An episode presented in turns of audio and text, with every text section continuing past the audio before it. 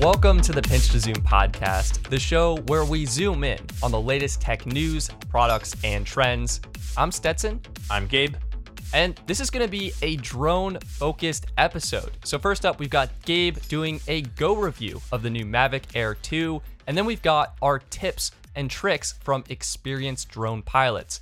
Gabe and I have been flying for a couple of years now, so we've gathered our tips that we've learned from flying, and we'd love to share them with you guys. So if you're into drones, Stay tuned. But first, quick news. So, Gabe, roll that intro.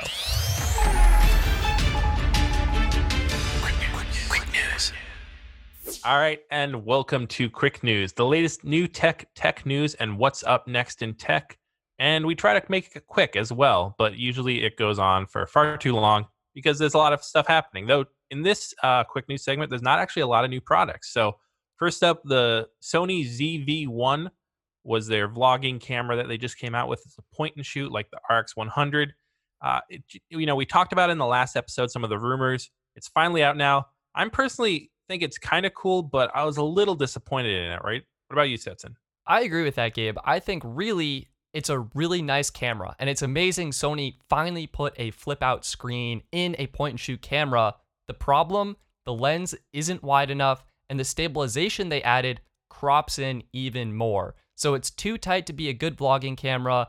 And I don't know, it's nice, but at the same time, I think you could just use your smartphone. That's my take. Yeah, for $750, that's what it's going for. You know, you do get 4K video, you get that flip out touchscreen, which, you know, that's really great to be able to see yourself. You also get a hot shoe mount for mounting a mic on the camera. So it does, you know, touch all the buttons and checks all the boxes of stuff people would want in a vlogging camera but you know there's tons of videos online of creators you know getting a hands-on first look at this reviewing it and the thing seems to be that they're all kind of complaining could be you know a little wider would be nice uh, and you know also we all have smartphones. So that's the sony zv1 next up new product we had the vivo x50 and x50 pro and x50 pro plus uh, smartphones announced or kind of teased.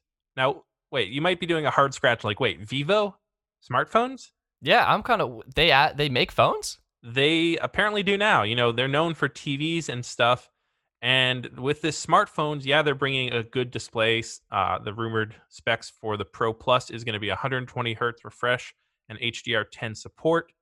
But on the rest of the, uh, you know, the whole line of their flagship phones, which is what this is going to be, is that they're going to have a heavy duty gimbal like stabilization system. Ooh, I have mixed feelings about that. Like, wouldn't it be better just to put it in a proper gimbal already? I, I, I mean, I'm not really, I'm not sure. It's like they, uh, we haven't seen it yet. So they're describing it like a chameleon's eye and saying that the camera or the camera app is going to have an on screen radar system that indicates when the shot is stable.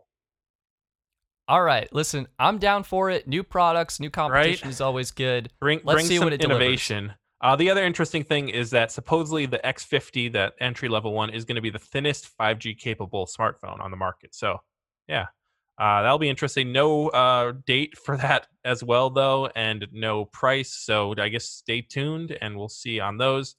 Next up, if you want to drop a ton of money on audio, uh, look to Sonos, right? They make speakers Absolutely. and stuff and they have three new ones out.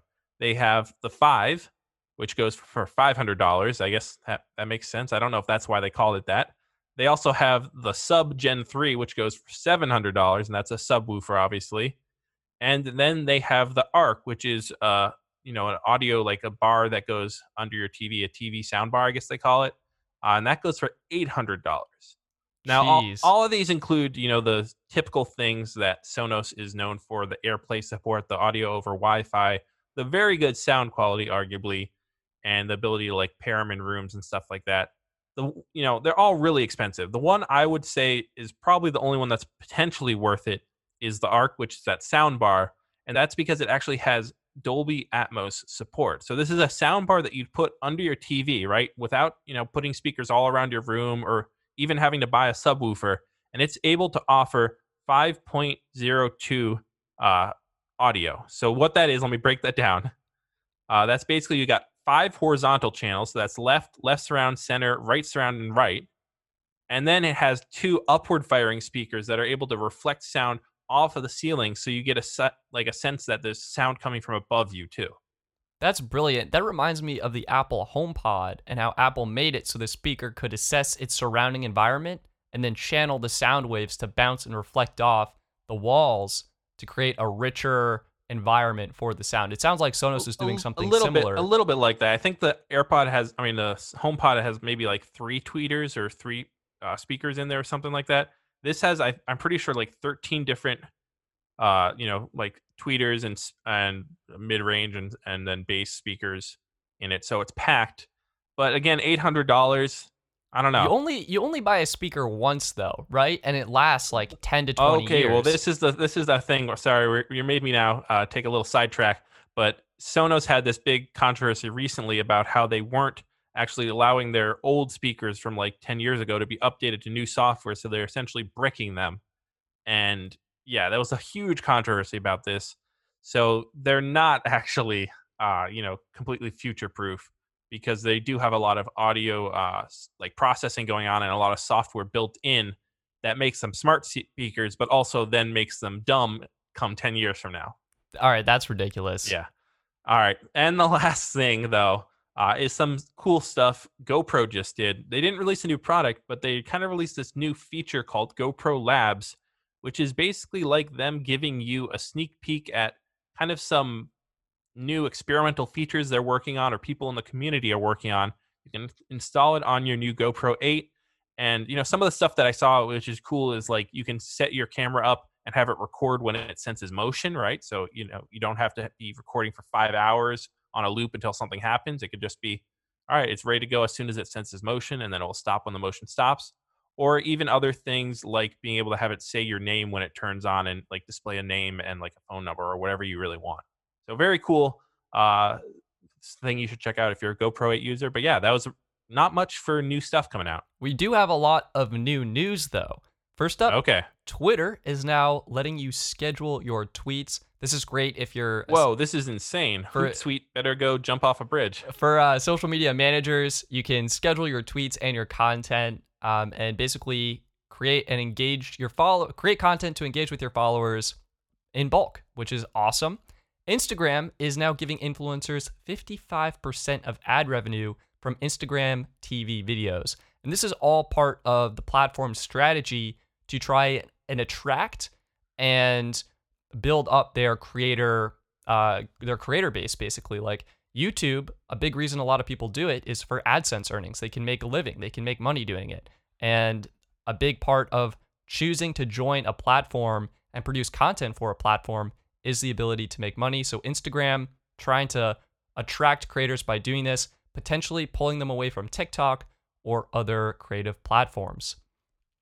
Next up. Yeah, I, I definitely think that it's going to be interesting to see uh, if TikTok can ever really monetize their platform for creators because so much of the content is potentially uh, copyrighted. It's know, it's it's it's it's such a using, like- weird space right now. It's popular, but it's Yeah. unclear how it will continue. Yep. Next up, Apple pays a hacker one hundred thousand dollars for a sign into Apple security bug. Basically, Apple and many other big companies have bounties out. If you can find a serious security flaw and make it repeatable and, and share that with Apple, they will reward you for that and then fix the bug. And that helps keep Apple's products safer and more secure. And it also helps reward the hacker community. Google now has a new Android tool that will help you stay six feet away from other people. Gabe, I don't know if you saw this. This is actually really cool. It brings up an augmented reality view through the camera and it will draw a line around you that is six feet away from when the camera is pointing. So you can kind of like hold up your phone, you can see a line virtually drawn on the ground and be like, all right, buddy, you got to take a few steps back. Or, you, you know, it just helps you kind of be more mindful of that. Just get just being hit by cars though while you're trying to look through your Like, phone and holding your that phone, six foot Spinning line. around. Yeah. Uh, and I guess on a similar note, Google has actually postponed the Android 11 unveiling because of all the protests that have been going on. Oh on. snap! Are they were they going to do it like a Google I/O or were they not going to do that? well, I, they typically they were going to do it at Google I/O, and that was canceled because of the coronavirus. And now I think they were just going to do a separate kind of release or announcement. And now that has also been postponed, just to kind of give space for everything that's going on right now. I think that's a smart move PR wise for them. Absolutely. For sure. All right, next story. MSN lays off reporters in favor of AI. This is a really interesting, potentially controversial story. And what's going on here is Microsoft, Microsoft News, MSN, and Microsoft's, uh, excuse me, the the team that helps create news stories and curate the news stories that appear on the homepage for Microsoft News, MSN, and Microsoft Edge, Edge's browser. Uh, basically, people were going through and handpicking articles to put there. Now, Microsoft has, unfortunately, to some degree, laid off those people, but has replaced them with an AI to scan the internet for news articles and then highlight those and select them uh, for the feed. So this this makes sense. The AI isn't writing; it's just curating content, which I, I feel like is basically done on all platforms. Like, uh, well, eventually they're going to be writing articles, so this should just be seen as one small step in the long series of uh, everyone being unemployed because robots took our jobs. We're gonna need to figure something out for that. And lastly, on last week's Go Review episode, I reviewed the Brave browser, and news came up that Brave was auto filling cryptocurrency sites with referral codes. Specifically, if you went to Binance.com, you entered that in the URL, that's a valid domain and it should take you directly to Binance.com. But Brave was auto filling it with its referral code. This raised some controversy, and Brave founders are saying a fix is in the works to make sure that is turned off by default. And in the meantime, there is a setting in within the Brave browser itself where you can also turn that off. So that's what definitely not definitely not a good look from for them. For it's sure. not it's not a great look. I still like their browser, uh, but I'm a huge yeah. fan of Microsoft Edge as well. So that is hey, what wasn't it wasn't it also just announced though that Google Chrome uh their incognito mode they've been saving your data for years and there's a whole lawsuit so could be worse right? Yeah know. I guess so. Controversies in the web browser space. That's what new that's what's new with news in tech. And yeah now we have last segment uh in the quick quick news segment is rumors you know the what's up next. We had Google you know, I use uh, Chromecast with my Google Stadia. I think you have one too, right? Absolutely.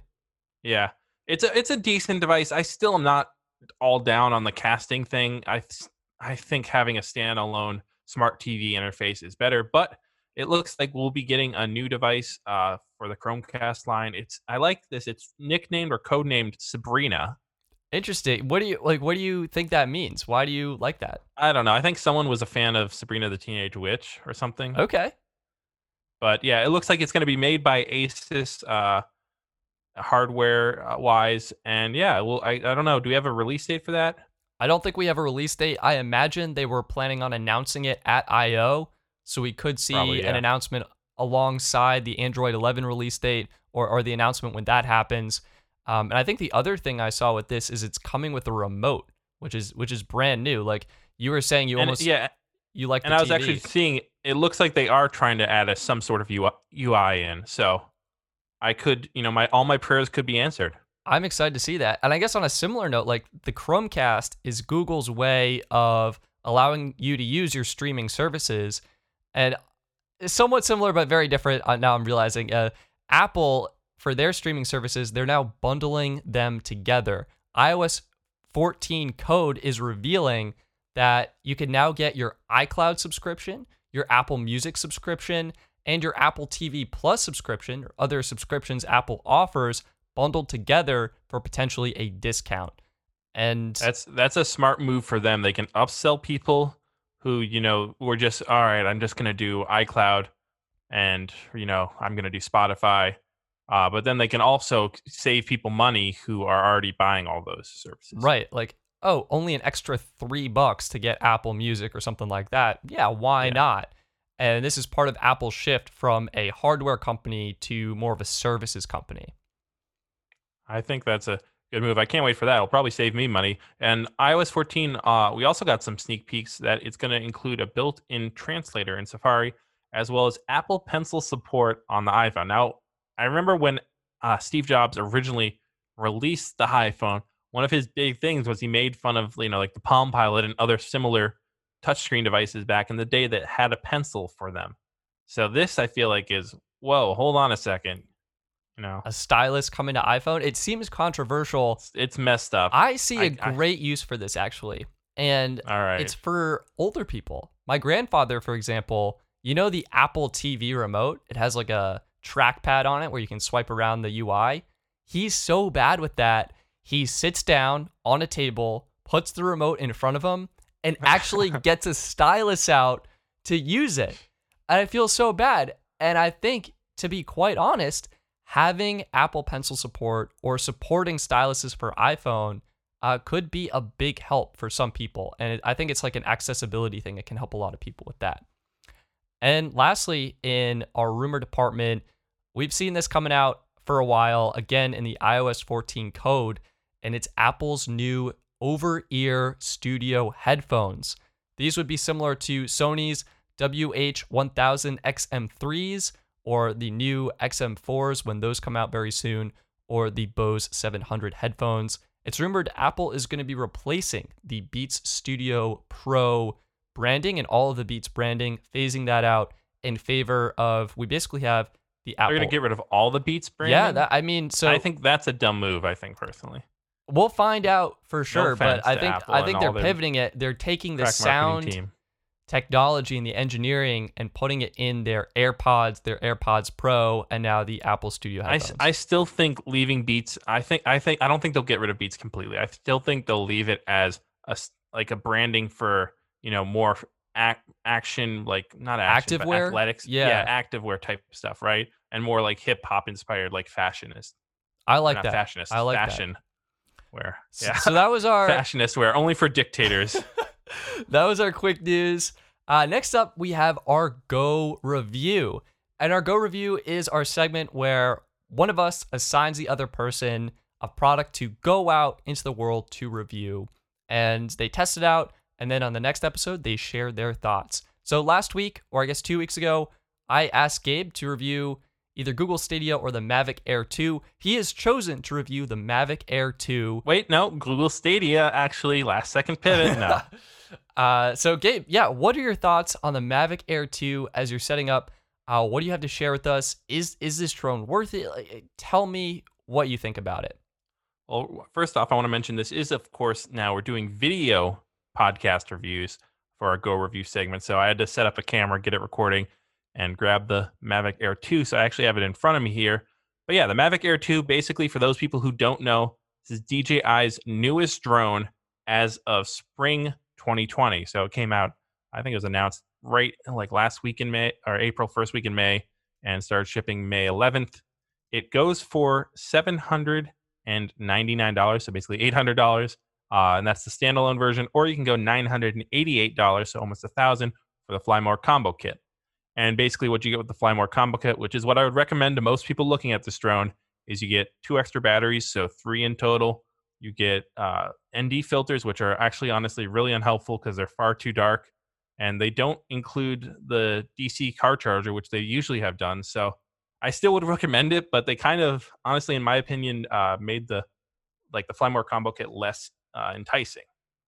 Now, actually getting to the review of the drone itself, I've had this drone for about three weeks now. I want to say, right? It's Yeah, you so I think you got it June. a week before the previous episode, which was two weeks ago. So Yeah. that's right So on yeah, the three about- week mark. About three weeks. I've flown it.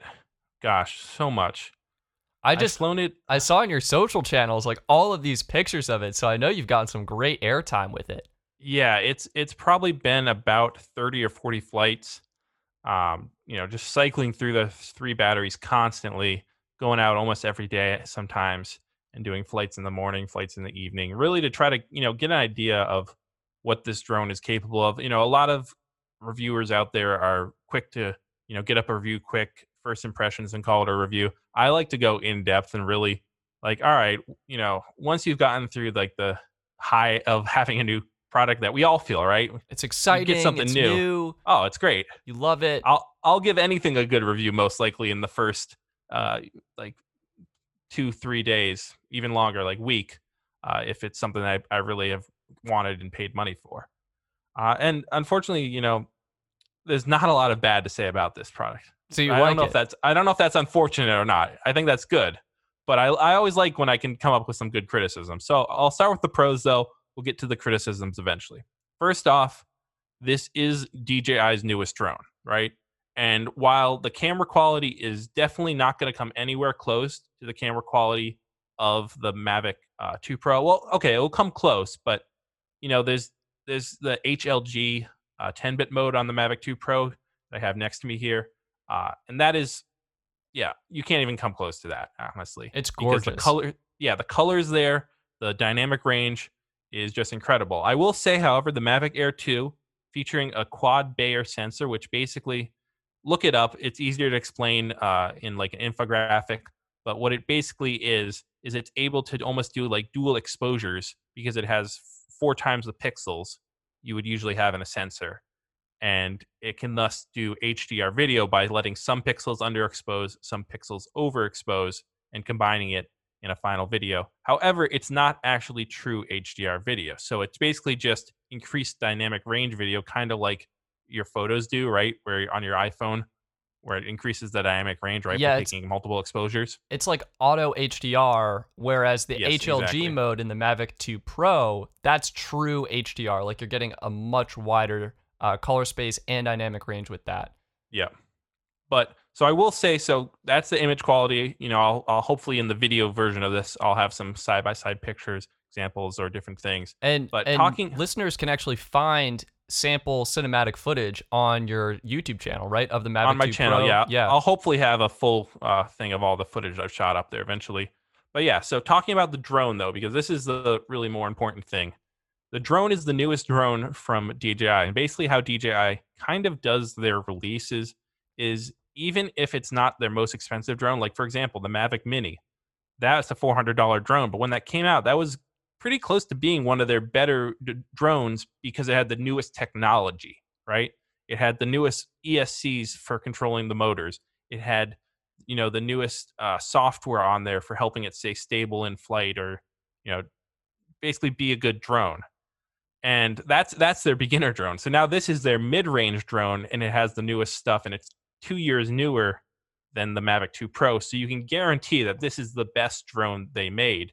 Uh, you know, the flight time, 34 minutes they advertise. I will say that that's very optimistic. I found in my experience it was more like 25, and the most I got was 28 minutes. Is this Uh, is this when you're landing or when the low battery warning goes off? This is this is when I'm. uh, If you go in the DJI Fly app or any of their apps, it actually keeps track of your flight time. And so I looked through and averaged out the times. And I will say honestly, like I have pushed that so close to not making it back. Yeah. Like there's been some times where I've been out, let's just say very far, probably where I can barely see the drone, and I'm, you know, I it's beeping at me, hey, you gotta land, you gotta land, you gotta land, and then it finally, as you know, sets him from flying, or maybe you don't know because you haven't been as crazy as me. You get to a certain point, we'll we'll say I am landing now. Yeah, it just will starts start- landing. Exactly. And I've been in that mode uh, very far out and just flying back to me over water, mind you, uh, and just hoping that I can get the drone back to me in time. Jeez. And and so like I have pushed it to its full, and the, the most I've ever gotten is 28 minutes. so it is but- it is a little bit underperforming from their optimistic battery. But I will say also, I think that's that's they rate that at like flying forward at four miles. An, there's like a certain way they rate it, right? sure.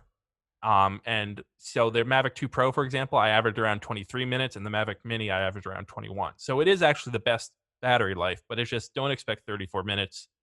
Uh, however, it is very, very uh, impressive what it's able to do, and it's more than enough. Now, design of the drone, I will say, compared to the Mavic Mini, it feels a lot more premium. The Mavic Mini feels very cheap plastic. You know, their main goal with that drone was, you know, it's $400 and it's also under 250 grams. So it's a super light. Right. The Mavic Air 2, they didn't have that constraint of let's make it super light. They mainly were focusing on making it, you know, very portable. In fact, they actually went up a little bit in size though from the previous Mavic Air. So in that sense, you know, if you thought the Mavic Air was too big for your travels, then Ye- Mavic Air 2 probably is definitely It's not big. for you. But it sounds like No, they focused more on the premium quality of this drone without that weight constraint.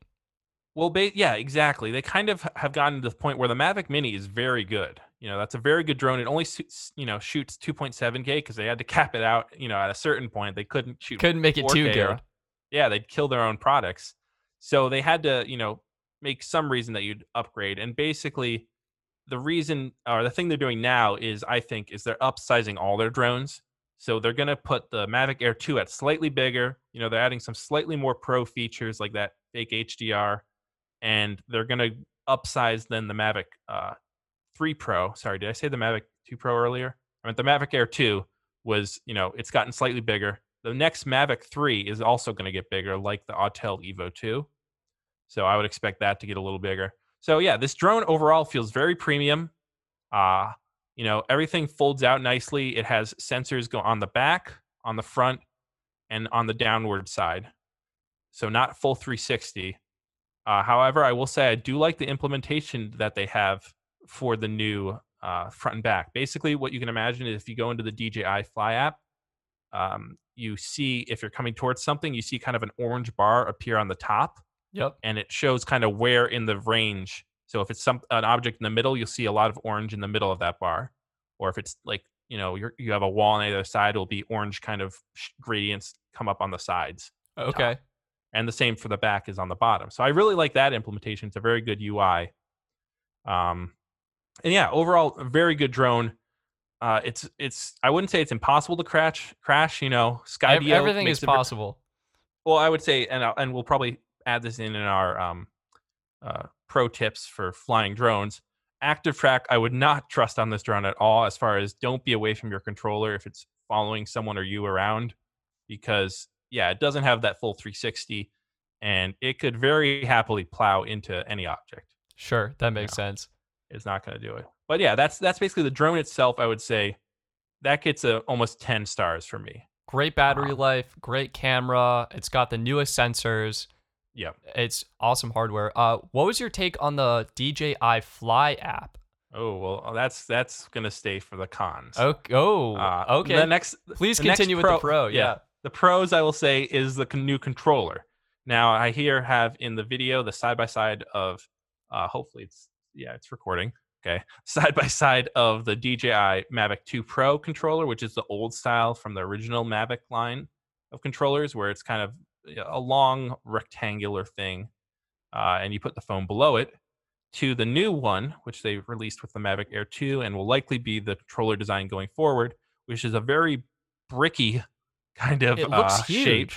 It's very large. I will give it that. They, you know, they did not care at all with this release about making stuff smaller. So it's very large, and it, as a result, uh, there's the downside of yeah, it's less portable, it's heavier, but you get an incredible battery life. I've almost had to never charge this thing. For You know, three I've charged weeks. it maybe once or twice. Yeah. I've charged it like once or twice, and I, I didn't really want to push it. But I also like putting that phone on the top, the new mount. I, you have the uh, Mavic 2 Zoom, right? Which I the do. bottom. So I- yeah, How how is that for you? I mean, a couple of mixed takes. On one hand, I think it's a little bit harder to see the footage because everything is kind of below the control sticks. It's easy for your hands to get in the way. On the other side, I find it easy to quickly take my thumb and go down and tap the phone to, to make adjustments, to control settings, to start and stop recordings, and things like that. So it's easy to reach, but it's more challenging to view. So that's that's what I'd say. Yeah, I, I actually agree with that, and I that's potentially one of the cons with this new design is that it's very hard to get up to the screen and you know switch photo modes or stuff like that. So I think something that would also be another con of this controller design for the Mavic Air 2 at least is it needs more buttons because it needs to be able to have shortcuts, you know, on the controller itself. I think with the eventual Mavic 3 Pro, whenever that comes out, that will have a lot more buttons like the Mavic 2 Pro controller and probably have a display on it as well. So that that will kind of remedy that somewhat. But yeah, the you know I do love it. It's a lot more stable. The controller cable feels like it actually plugs in well, and it isn't like you know It looks much easier and quicker to set up, too. it's it's more it basically creates more of a like one device with your phone rather than the other one which always felt like you had a phone attached to a controller Right. so i would overall i would say i'd give this like a probably seven and a half stars uh, and it's definitely a positive improvement uh, compared to the previous controllers now i think the last oh and, and one more thing in this in the controller segment is of course the range of this device uh, it's probably pretty on par with the Mavic 2 Pro. It is the new OcuSync 3.0 or is it I, 2.0? I think it's not- 3.0 now. Yeah, I think it's 3.0. They have everything's on different uh, generations for them. But this, I would say, is a very big improvement. The one thing is it's kind of hard to tell which way it actually is, you know, directional with the controller. Do you uh, not have antennas on it anymore? Yeah, you don't really have antennas. It's just this block up here at the top Jeez. that is kind of flat, and that's where the antennas are. However, because it's close to your smartphone, you have to make sure you always have Bluetooth off and stuff like that. I'm pretty sure. You don't want to interfere with gonna- that. yeah, right. That's going to diminish your range. Though it's never popped up any warnings, so I don't really know. Uh, but I would I would just be cautious about that. But yeah, the range is very good, and more importantly, because you know you're never really going to test, or okay, if you want to stay within the FAA's laws, you're never going to test that. What is it? I think eight mile range. I think it's like saying I now? think it's eight kilometers. That's my. No, I think it's ten, 10 kilometers. Really? Pretty sure, it? Yeah, it's 10 kilometers. Uh, and you're never going to test that. But what is important is when you're flying in areas that have a lot of Wi-Fi signals, a lot of you know, and electricity lines or whatever stuff that's in the air uh, could be you know potentially causing interference. Having a nice strong signal that could go out in theory 10 kilometers is going to mean that when you're a thousand feet out, two thousand feet out, you're going to have a very strong signal and always have a connection. It's true. That that important. that makes a big difference, and it is scary whenever you Yeah. lose connection or you can't control your drone or there's a lot of lag. Uh, that can make you nervous as a pilot. So I think that is a generally a positive for the controller. Uh, do you want to move into cons now, or do you have anything else you want? Yeah, I'm gonna go on to the cons. All right. So first off, the number one con, I'm actually turning on the controller so I can use that DJI Fly app. Oh boy. And I don't know actually, do I have to turn on the drone too? Well, this is annoying. I'm not gonna turn it on, and I'm just gonna say whatever. We're gonna. I'm just gonna describe it. I can't show you how bad it is because it's really bad. So they started DJI Fly app. For those who don't know, is their new app that they're likely going to be releasing all new drones on, including including you know the Mavic 2 Pro. I don't know if You mean the Mavic Inspire- 3 Pro? Mavic 3 Pro. Sorry, gosh, this naming is just awful. Uh, I don't know if they'll eventually put a new Inspire on there, like the Inspire 3 on that, or if they ever decide to revive the Phantom line, if they'll put a Phantom 5 on that as well. But I'm imagining this is their app going forward. Now, the problem, I think, is that the DJI Fly app was originally designed for the Mavic Mini and it's very simplistic and stuff. And so it's great for beginners in that sense but they're kind of having a hard time adding these new features in while keeping them in a way that's like easily accessible for pro users, right? Yeah, so you almost have two different types of people trying to use the same app. It's almost as if the features of Final Cut Pro were put into iMovie. Like, Yeah, it's kind of like that initial Final Cut Pro that was released when it first came out. And you're like, this is awful. Or it's like if they took a point and shoot camera interface and put it on a DSLR or something like that. And it's just, there's just, it's hard to describe. And maybe a little bit is the learning, I mean, not the learning curve, but adjusting from the DJI Go it's different. uh, 4 app. Yeah, it's different. There's always a little, you know, a little bit of like hesitancy and I don't like the new thing. But this really just feels like there's a lot of places where I'm, where I'm having to click through multiple screens that wouldn't been, things aren't where they should be, or there's uh, not even the option for something that could have been available uh, in the old one. Granted, I think we'll have to see what actually happens to this app once the new uh, Mavic 3 Pro comes out, because I think then it will get updated with even more pro features, and that could bring it on par to the DJI Go 4. But until then, yeah, it's that's been probably the biggest letdown. Uh, the second, oh, and also that the fact that it doesn't have uh, downward height sensing on the Mavic Air 2. Ooh, that's weird. So does it Which not is- display your altitude? No, it must. It dis- it displays your altitude, but for people who don't know, the Mavic 2 Pro, Mavic, I think the original Mavic Pro, and the Mavic, yeah, the Mavic Air original one, they all had optical downward sensors, and the Mavic Air 2 also has those. But for some reason, it doesn't actually display like when you get within, I think, 13 feet of the ground, tw- maybe 20 feet of the ground, the Mavic 2 Pro will display the height. And that's great for if you're flying over water, flying over something, pretty much any surface, and you don't want to hit the ground or whatever. You can, you know, without, if you don't have a great view of your drone, you can know just how high you are above the terrain. Uh, and it, yeah, it doesn't display that. So that's weird. kind of annoying. I wonder if that's a DJI Fly app issue or if I think that's what it is. so. Hopefully, a software update. It's, it's always weird saying, "Oh, hopefully a software update fixes this product," Right. but I think that's the case. And DJI is actually pretty good about pushing out major software updates to their products. I would That's remain, that's the thing. I would I, I have a hard like I was gonna put in as a con the lack of like the function button on the DJI controller right now. You can only on the new one uh, on the Mavic Air 2, you can only set that to do like turning off the lights on the bottom and like popping up the map view. There's like three settings you can set it to, even though it technically you can click it and double click it, so it has two uses. I think they should also add a long press maybe too. But you know, for you, you've used the Mavic 2 Zoom. You know that you can click to go like camera down. You can. There's so many different things you can yeah, set they give you buttons to uh, a 5D pad where you can up, down, left, right, press it in, and the shortcuts just make flying so much easier. And you can quickly position the camera, get ready to go, get your shot. Um, and it's part of what makes that controller specifically so great. And it sounds like part of the DJI Fly app and the new controller design are kind of limiting that to some degree right now. Yes, exactly. Uh, but uh, I would say I wouldn't include that in my negative because I I'm assuming that DJI is going to add some sort of update, you know, in their first update or down the road that will remedy that. So the last two cons about this product. First one's very easy to explain. One is that I think this will soon be outpaced by the Mavic 3 Pro, uh, obviously, and that could be as soon as you know this fall, September, October, November, or that could be we have to wait until next year. I would lean towards uh, it being this fall, but you know, for people who have the Mavic 2 Pro and are like, "Ooh, should I upgrade to the Air 2?" I would say it it's definitely it's an improvement in some ways, but if you really only care about the image quality, uh, the you can't beat the Mavic 2 Pro. So wait around for the 3 Pro to come out.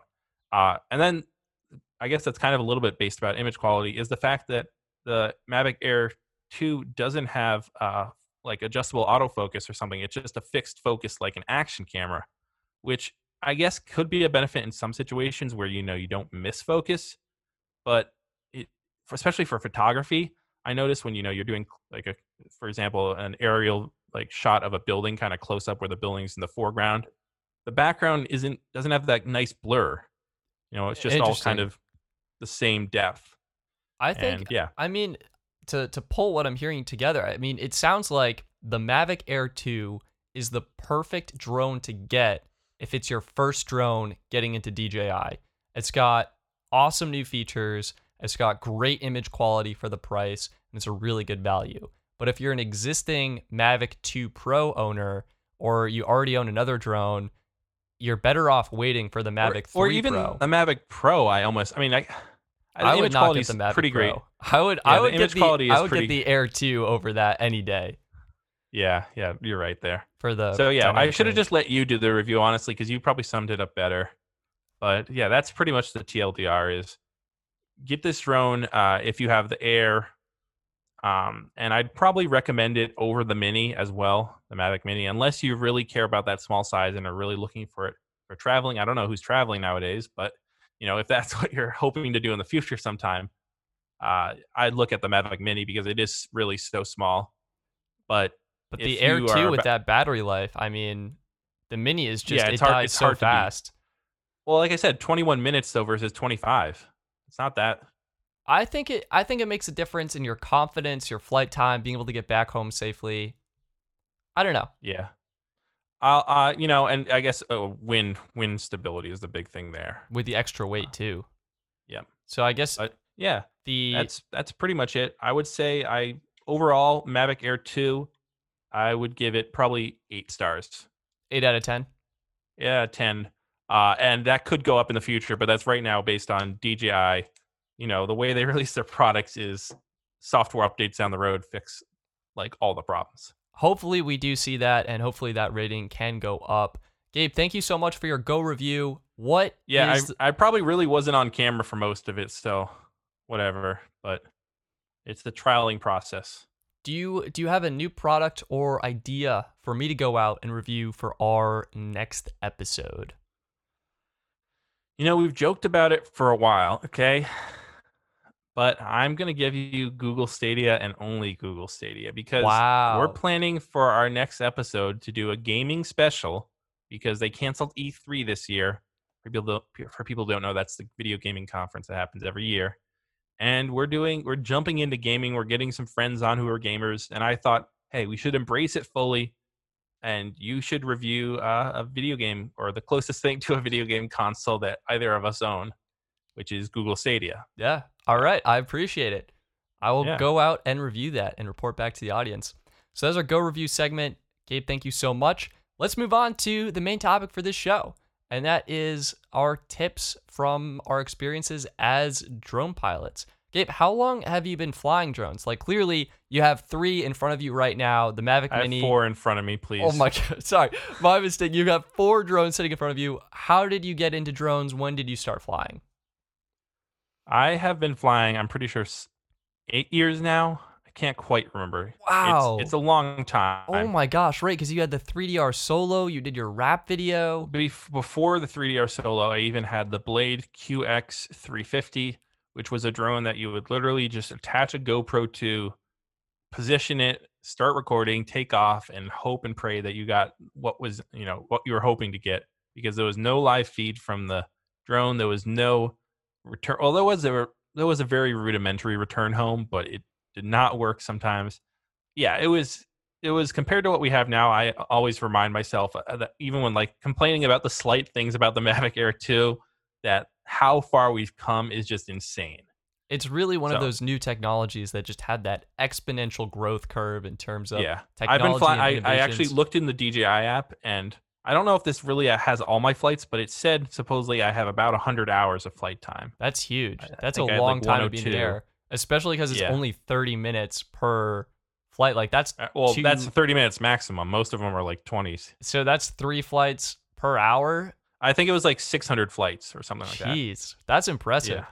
I think I really got into droning my my sophomore year of college at Ithaca. They had a drone course, get certified. I was like, yeah, this seems like a great opportunity. And so I went in and I got certified. That's how I got my license. And actually, it all started because in 2017, I did a summer internship at Drone Genuity. And that's when I bought the new Mavic Pro that had just come out. So that's how I got into it. So you had flown prior to the drone. Yeah, so that was that was in 2017, and now I guess it's just 2020. So it's only been three short years. I am nowhere close to your eight-year mastery. I am a young Padawan, bow before bow before the guru or something. the guru. So uh, yeah, I mean, I guess I think when it comes to tips, the few categories I had were like before you get a drone, before you fly, and then kind of while you're flying, and like tips for getting the the cameras and the shots and the gorgeous photos that people like you share on Instagram. Uh, does that does that make sense to kind of start with that? At, at the at the unplanned creative, right? Yeah, at, at that. One of my 80 accounts that I have. Well, it gets a lot of likes. I like yeah, it. yeah. I appreciate it. Yeah, that I mean, I had no categories whatsoever, so that's So, a very. I mean, seems to make sense. The one thing I want to jump in, like before you get a drone, first of all, you know, like research the drones and what to get. I would say make sure you live in an area that is outside of a no-fly zone, because the worst thing that can happen is you order the new Mavic Air 2. It shows up at your house. You're so excited to get into it, and suddenly DJI prevents you from taking off because you're within a five-mile radius of an airport. Like that, that's hard, in my opinion. Well, I would honestly, I mean, I guess yes, that's a thing, but I would say usually you don't want to fly at your home anyways. Especially when you first get a drone, the biggest mistake people are going to make is they're going to I mean, there's literally a video online I saw of this. Got a Christmas Day person and opens it up inside, flies the drone and crashes into their new 4K TV they also got for Christmas and breaks both of them. So, That's a heartbreaker. Uh, I guess plot, Yeah. point two, don't fly inside. Like that's an instant. No, never. Okay, so here's all right. Beginning and slash getting your first drone. The tips I would have is one: start with a very cheap drone that doesn't have any, uh, you know, GPS sensing or directional sensing whatsoever, and is just literally if you push forward on the stick, it goes forward, push forward to back, you know, stuff like that. And you can find them online for under a hundred dollars easily. Horizon Hobby makes some good ones. There's plenty out there. I don't even have to like just Google it; you'll find them. That's what I would say first. Get something that you could possibly fly inside, that you can mess around with, that you can crash. It's small enough that it'll bounce back, and you can really learn uh, just kind of the idea of how the control sticks works. Especially if you're not like used to video games or something like that, or have never used an RC thing. It's really helpful. I I don't know. I think I actually disagree with that. I find the sensors built into DJI's drones can actually help you fly along with the intelligent flight modes and tripod mode, which I think we'll talk about a little bit later. Uh, but in the DJI Go app, I don't know if this still is uh, still in the new Fly app, but there is a simulator that you can actually launch. So you can power on the drone and you can enter the simulator and in there kind of practice the controls and the maneuvers. So I would See, almost I say still, like I, no, I would this save this your is- money. I think we have differences here, but that's fine. Like I would save your money, put it towards a nicer drone, and then just go out to an open field to fly like that, and like learn there. See, this is where we disagree because I, you know, I've, I guess maybe it's because you've experienced only newer drones, but starting from the beginning, when stuff can fail at a moment's notice, right? You can have your GPS blow out, your compass go out, or whatever. You know, obstacle avoidance isn't foolproof. And being able to actually fly the drone uh, without all that is very helpful, you know? Sure, I, I can And- understand that. so that's what that's why I think, and it just gives you a an intro to it that's real world, but yet not very high stakes. So, but yeah, then going on to your next point of saying go to an open field, that would be my second tip. Boom. Uh, when you get a drone, do not try to be like, oh, I'm so excited. I I understand that. I understand you want to fly it immediately, but take your time. You know, take go a day when you have plenty of time. Go to like uh, high school when they're not in session because they look at you very creepily if you're flying flying around people. You know, on a weekend, go to a high school like track or a football field or a baseball field, something like that, where there's not a lot of trees. There's also very importantly not a lot of power lines because those are those, love Those to are snag deadly, drones. and not a lot of people. Th- that too. Yeah, I mean there can be a few people, but yeah, definitely, you know, make sure there's a there's yeah, it's a place where you can fly around, not bother people, and you don't have a lot to hit. Also make sure, like you mentioned earlier, it's not a no fly zone. So you don't have that issue. But I would say plan on having your first 10 to 20 flights be at a place like that. I think that's a good recommendation. I think, you know, something we actually did in the flight course, I'm sure you did this too, is we set up a trash can. And part of our challenges were to just fly in a circle around the trash can or fly in a square around the trash can and bring the drone back. And I think setting up, uh, it's like when you learn to drive, like setting up kind of certain challenges or obstacles to do on this open field can help you better prepare and maneuver the drone and learn the controls and figure out how to make the drone do what you want because it, it can be tricky like when the drone is facing you the controls are backwards and so yeah, that's that's the hardest thing for beginners to get. like understanding that and recognizing that and learning how to maneuver the drone in those positions and becoming familiar with that i think is huge. And i guess like yes. from my and even just even just getting used to the new drone because i still as a as like a very experienced user i get a new drone the mavic air 2 i'll take it out. You know maybe it's not an open field but it's someplace that's you know not very complicated to fly in it's very easy not a lot of people. And i can you know try out oh what's this feature does? What this new thing does? How does it operate? How does it handle wind? Stuff like that. Yeah. And I guess I mean almost going back to the beginning too, like I would recommend watching a bunch of videos on it. Like this is the when I first got my drone, I was pouring over the internet, understanding the different settings and options and configurations because you can go in and tune the settings to be less sensitive. So a joystick movement or input can have less of an impact on the drone. It won't go as fast, it won't be as jerky, and this can be helpful for kind of flying in a little bit slower, more controlled manner. Yeah, I I, th- I think that's definitely right. You should know, uh, you know, do the research, do the watch the videos, the tutorials and stuff. But really, for the beginning, it's a lot about getting the skills. Yeah, practicing. You know, kind of like how you go out, just take photos, right? When you first get a camera or something, or start taking video, and then fi- as you figure out, oh, how can I do this? That's when you look it up. So yeah, that's that's kind of getting into um, flying. What was your different subjects again or categories? Sorry. I guess so. That was before you get a drone, getting a drone. I think quickly, like based on the drones available now, like what drone would you recommend for what kind of person?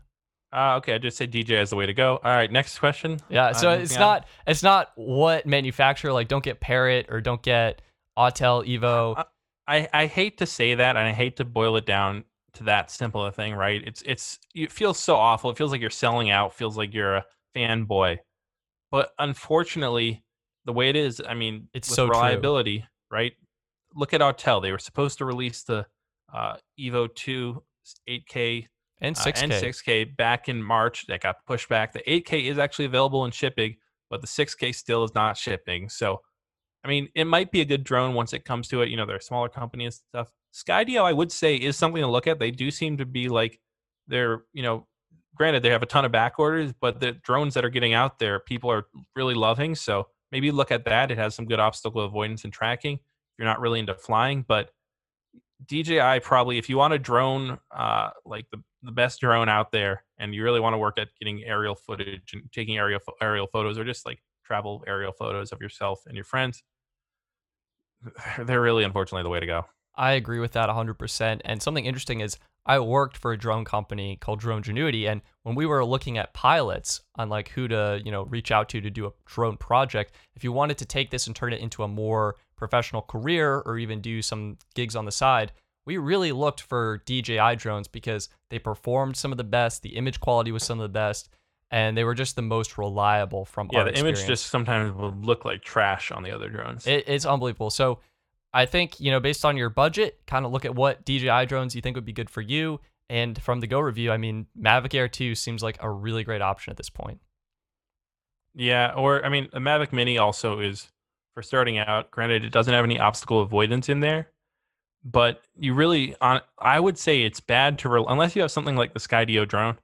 It's bad to even like rely on that obstacle avoidance as anything. Yeah. The only thing it's really good for is if you lose, uh, like you lose signal with it and it does return to home, so that it won't just fly like automatically into something. It can actually kind of avoid it. That makes sense. Okay, so now let's say you have your drone uh, and you're in the air. I mean, do you want to do like maybe photo tips and then video tips?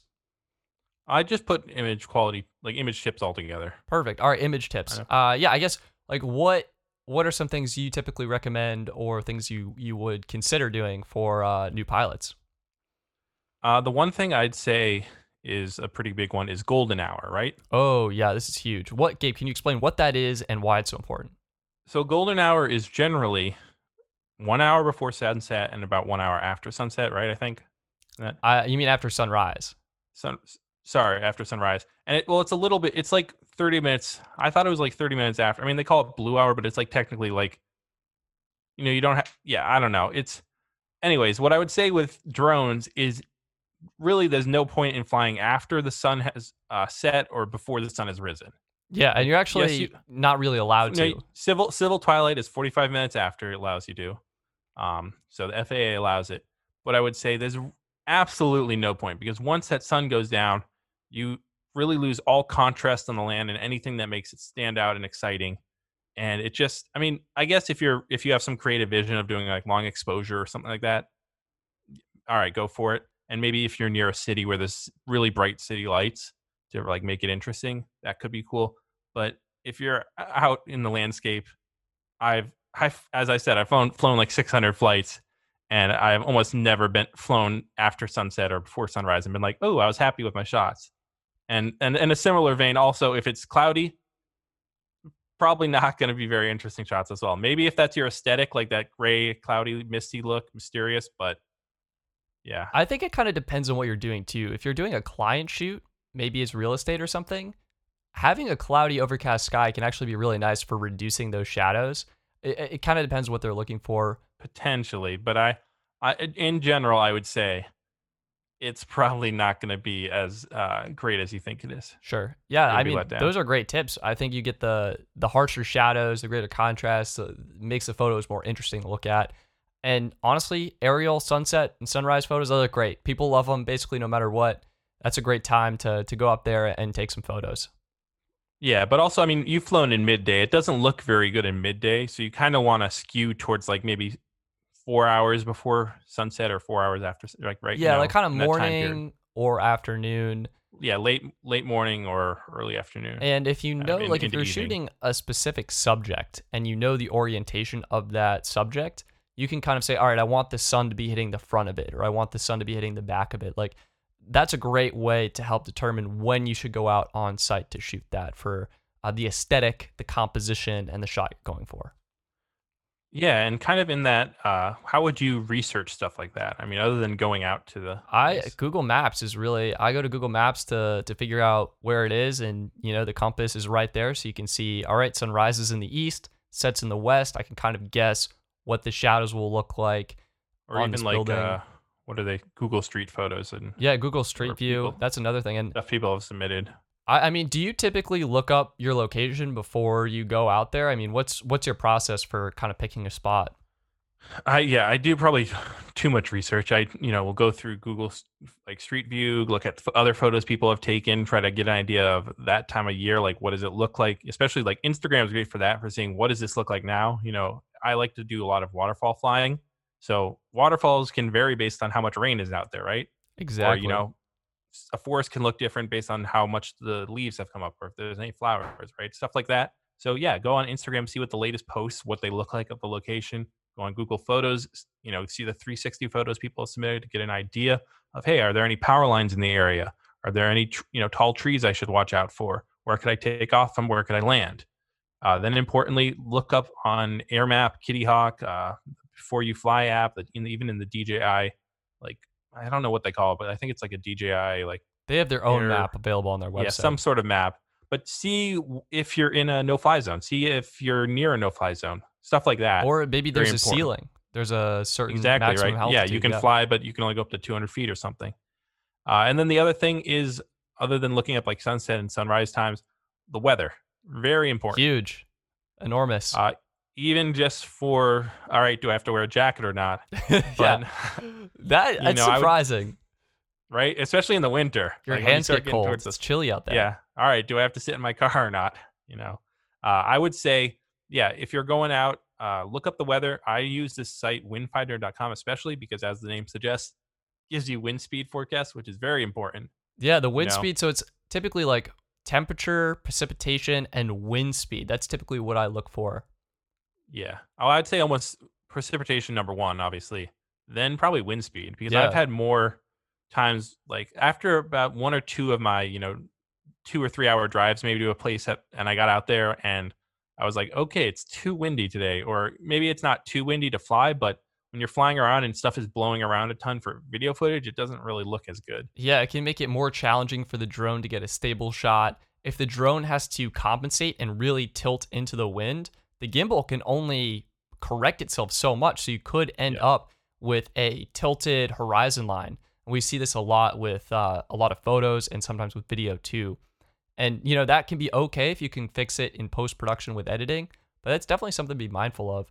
What's uh, do you have a threshold of when you feel like it's too windy to go out there? Do you kind of play it by ear? It really depends on the drone, but if it's over five mile an hour, you have to start kind of getting worried because it can gust higher. Uh, if it's over 10 mile an hours, if you have any of the cheaper drones, anything but really the Mavic Air 2 or the Mavic 2 Pro or the, that type of drone, you really need to start getting worried. And if it's over 15 to 20 miles an hour, I I've flown a couple times. Well, that's and again, that's also set what Windfinder says versus what it actually is and what the gusts. Yeah, So when it starts gusting, like I, I think the most I've actually flown in is like it was probably gusting like 35, 40 miles an hour.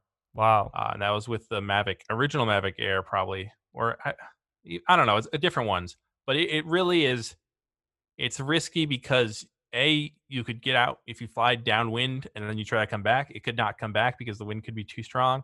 Uh, your battery's going to die a lot faster.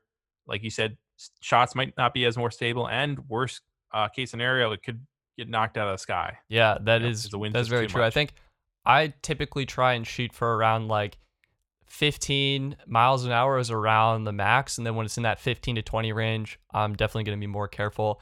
And if it's like gusting over 20, that's when I'm like, all right, maybe there's a better day to go out and fly. Yeah. And I think uh, you kind of mentioned like going out and making sure there's no power lines.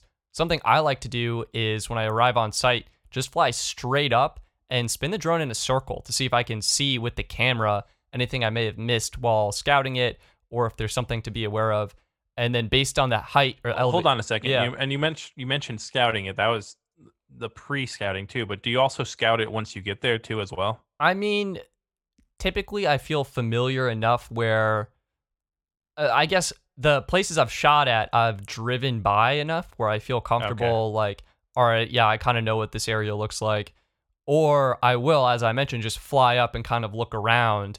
And before Yep. filming or shooting anything, just kind of use the drone as a camera to see what I may need, need to be mindful of or the altitude of trees. Like, all right, I need to be above this altitude to make sure the drone is safe. Uh, that kind of thing. So that's that's what I would- that's very important. I would I would highlight that in your if you're writing down notes from this, highlight that a situ, situational awareness is very key because your drone can even if you have object sensors and stuff, your drone can only see out the front. That's your view when you're flying. I mean, you can look up and see the drone. You're supposed to maintain line of sight, so you can always see the drone. But you know, you're you're really focusing on when you're capturing it on out what the camera's seeing out the front. And so having that situational awareness of, yeah, how tall are trees? Oh, they're this tall. How tall are the buildings? Oh, they're this tall. You know, I, especially like I mentioned, flying at waterfalls or flying at gorges and stuff. I oftentimes, if I'm flying up a gorge beforehand, I'll look at that gorge, see, all right, where are the tree branches that are like, because it's usually not those big branches you have to worry about. It's the It's small those little ones. that the So where are they? see. Where are those power lines? Like that's really key. Oh, we have power lines crossing here. Well, I know if I get anywhere near there, I should definitely have my eyes locked on the drone and not on the screen, right? Yeah. So it, it's stuff like that that will make it, uh, you know, less likely that you're going to be crashing constantly and spending more time in the air. Because I will say the saying in drones uh, and drone pilots, I think still is true. They haven't gotten good enough that they won't crash. Is it's not if you crash, it's when. And I guess this is a good topic to bring up DJI Care Refresh. Uh, I mean, I guess do you recommend it? Should people do it? This is DJI's sort of insurance system. I recommend it. You know, there are people and there are forums dedicated online where people are saying, do not do this. You know, go with State Farm's $75 drone insurance. And hey, maybe that's the way to go. Uh, you know, especially if you're with a different company that doesn't offer something like DJI Care. But I think it has gotten better in recent years. And, you know, for the first year at least, that's a good option. And then maybe after, then look at something from like State Farm, Allstate. I don't know. They offer some sort of drone insurance. And that would be a better way to go. It's funny. because Uh, yeah. None of my drones are actually ever been insured. So I crashed my Wow. Mavic Pro and I paid the 500 bucks to get it fixed.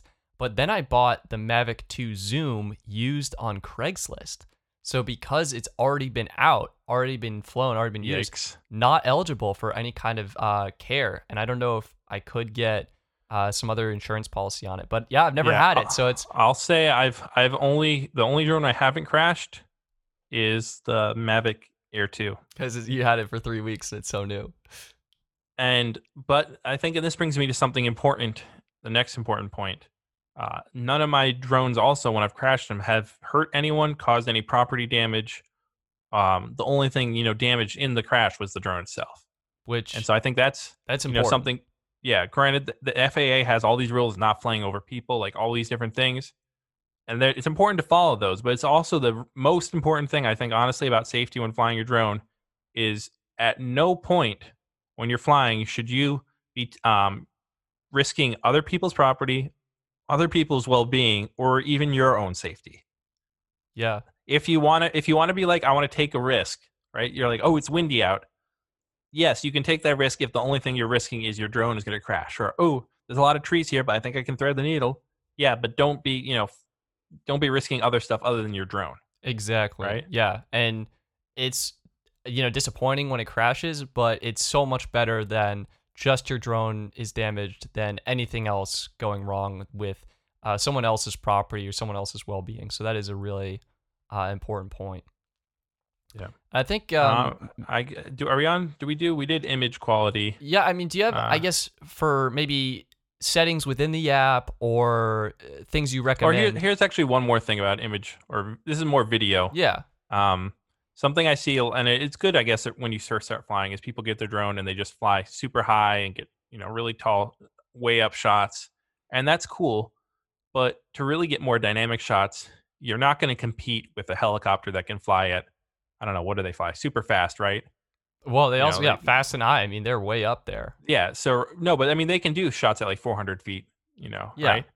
They can they can do those really awesome shots that they get in movies, and that's how a lot of movie aerial shots are filmed. So people are used to if a shot's around 400 feet, 600 feet, 800 feet, that it could be moving. You know, they can go what 100 miles an hour probably easily. They can haul. Yeah. They can haul, yeah. So you're not going to get, you know, the fastest drone, even the Inspire uh, 2 is, I think, 60 miles an hour.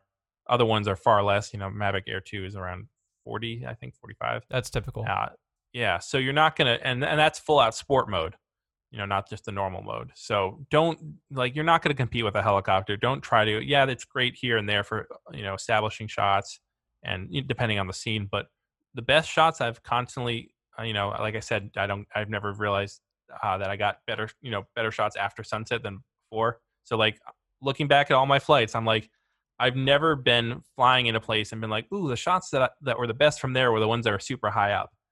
That has its has its place, but the ones that I've always looking back at my reel that are the best are the ones that are, you know, maybe moving through some trees or moving out from trees into the open or moving past a church steeple or right has something kind of close to the drone to really give like a sense of the movement and make it more dynamic. That makes sense. When you're so high up there, the movement is much less pronounced. It's more subtle. To, to some degree, like it can be hypnotizing. Like everything moves nice and slowly. It's it's kind of beautiful, but it's not yeah as energizing. And being lower, I mean, one of my basic tips is to just keep the horizon line visible.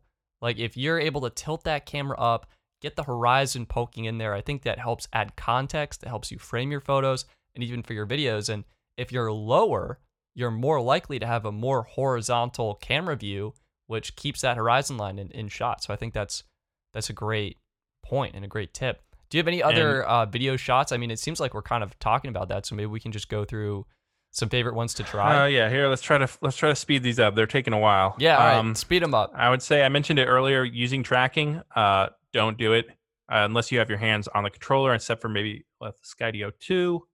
Um, I would say also like if you're in an area where you're worried about crashing, you're probably not going to get ch- good shots that way because you're going to be like too jerky on the controllers, right? You know, yeah. it's an area with a ton of power lines, ton of trees. So again, like I said, looking back at all the times I've tried to fly in those areas, I've never really gotten a good shot that I've liked. Maybe if you're doing a still photo, but for video especially, just don't even bother. It's too much of a risk of crashing. Um, uh, I'd also say like kind of going back to the getting dynamic and low shots. A lot of the times, the best shots I get are when I'm fairly close to the drone and able to stand fairly close and not where it's too far away. So if I'm two to 300 feet from the drone, I have a really good idea of, you know, where the drone is. I can get it a lot closer to objects and really thread needles. And that makes it really interesting shots versus times when it's maybe 1500 feet away and I'm like having to, you know, keep my distance from objects because I don't want to crash. Yeah, I think those are those are great tips. And you know, some some other things to consider, like the drone is really a flying gimbal and it allows or a 3D 3D camera in space. Right, exactly. So it's great for even just getting close to the ground, like you're low to the ground and you're just moving towards someone's front door, or maybe it's just behind you. And and what you can do is you can put the camera in spots that you normally wouldn't be able to put it. Like it's off a path, for example, of a trail, and it can follow you or the subject as it walks through the trail. Um, and I think you know that's kind of an underrated feature. It's like even still shots from a drone that you're not flying, but are just composed in an area that you normally wouldn't be able to reach, can add a lot of visual storytelling uh, to the film or the project you're working on. And I guess quickly to rattle off some shots here, uh, the bomb shot, you're looking top down at a subject, maybe a slight spin, flying up or down. You call it the bomb shot?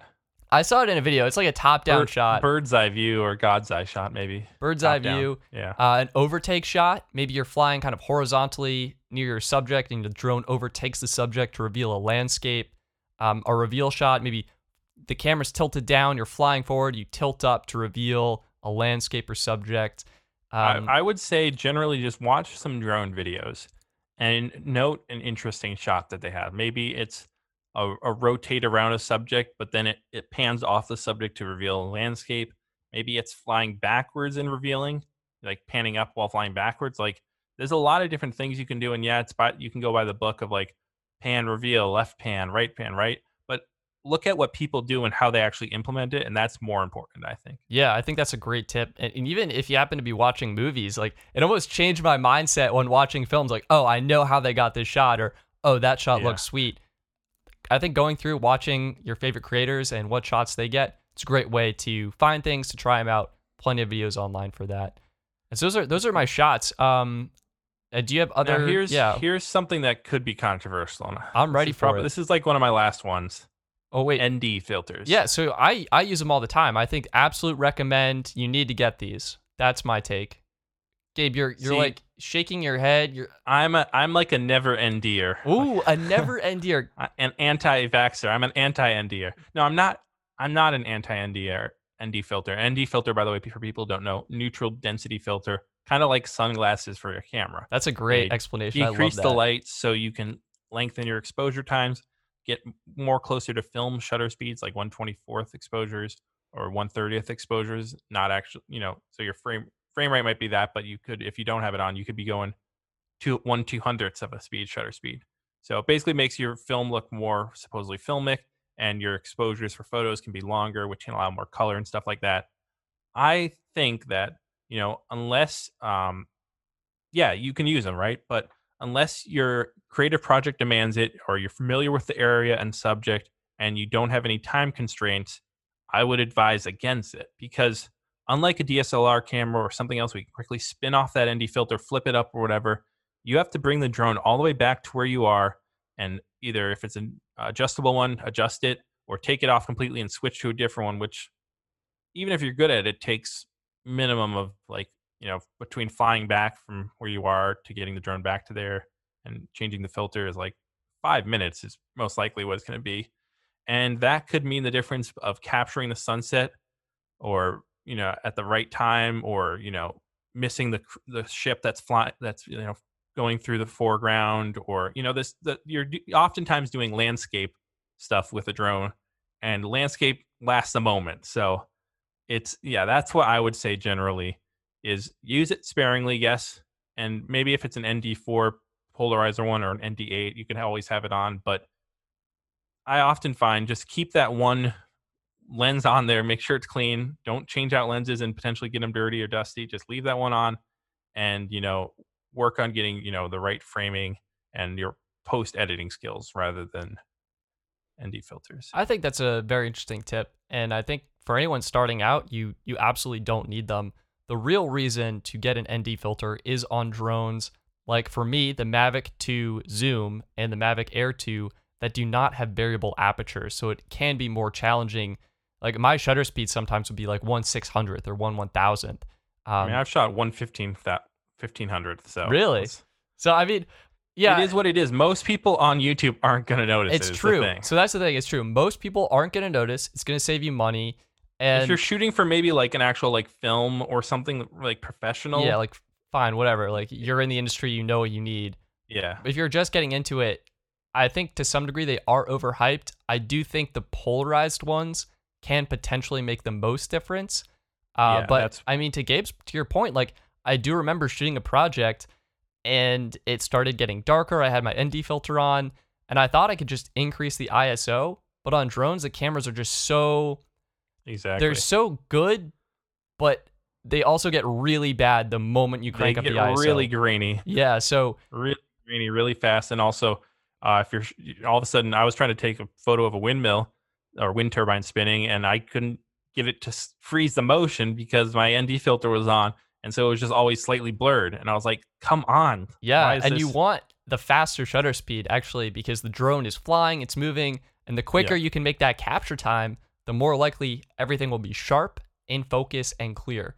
So, yeah, I I kind of came on as the opponent here to try and instigate this, but now that you've brought it up, I think I will seriously reconsider what filters I use on my drone and when I'm using them because I agree with you. Getting the proper exposure is much easier without the ND filter, and most people aren't going to notice the difference.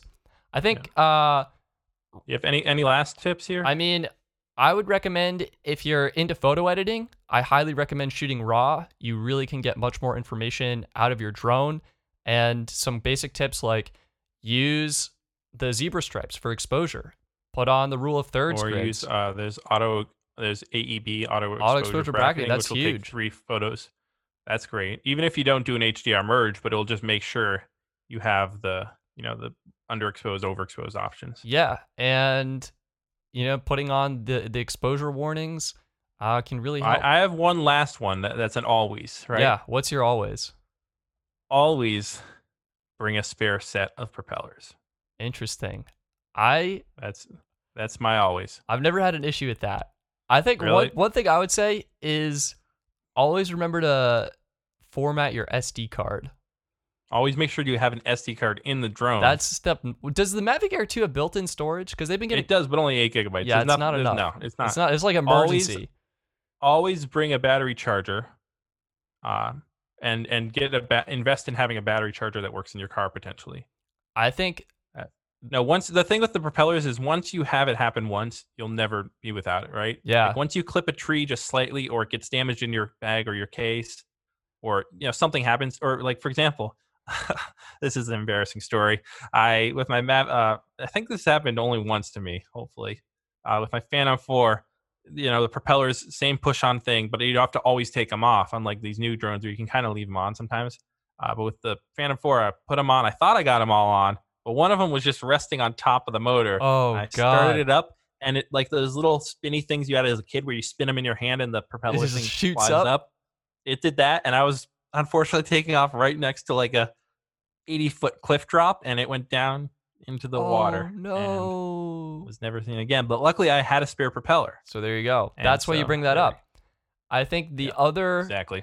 last bit of advice I would have is before you go out and fly, just turn your drone on and do the software update. Oh, because Oh yeah, those are those can be killer, though I mean, I've so many times have gone out on site. especially if you haven't flown in a while. Yeah, the drone Maybe just if you've has an update. yeah, So if you've flown in the past week, you're probably fine. But otherwise, yeah, definitely definitely check for software updates. I, th- I mean, it's a great tip. Like, check your settings before you go out in the field and fly. It's much more relaxed when you're at home.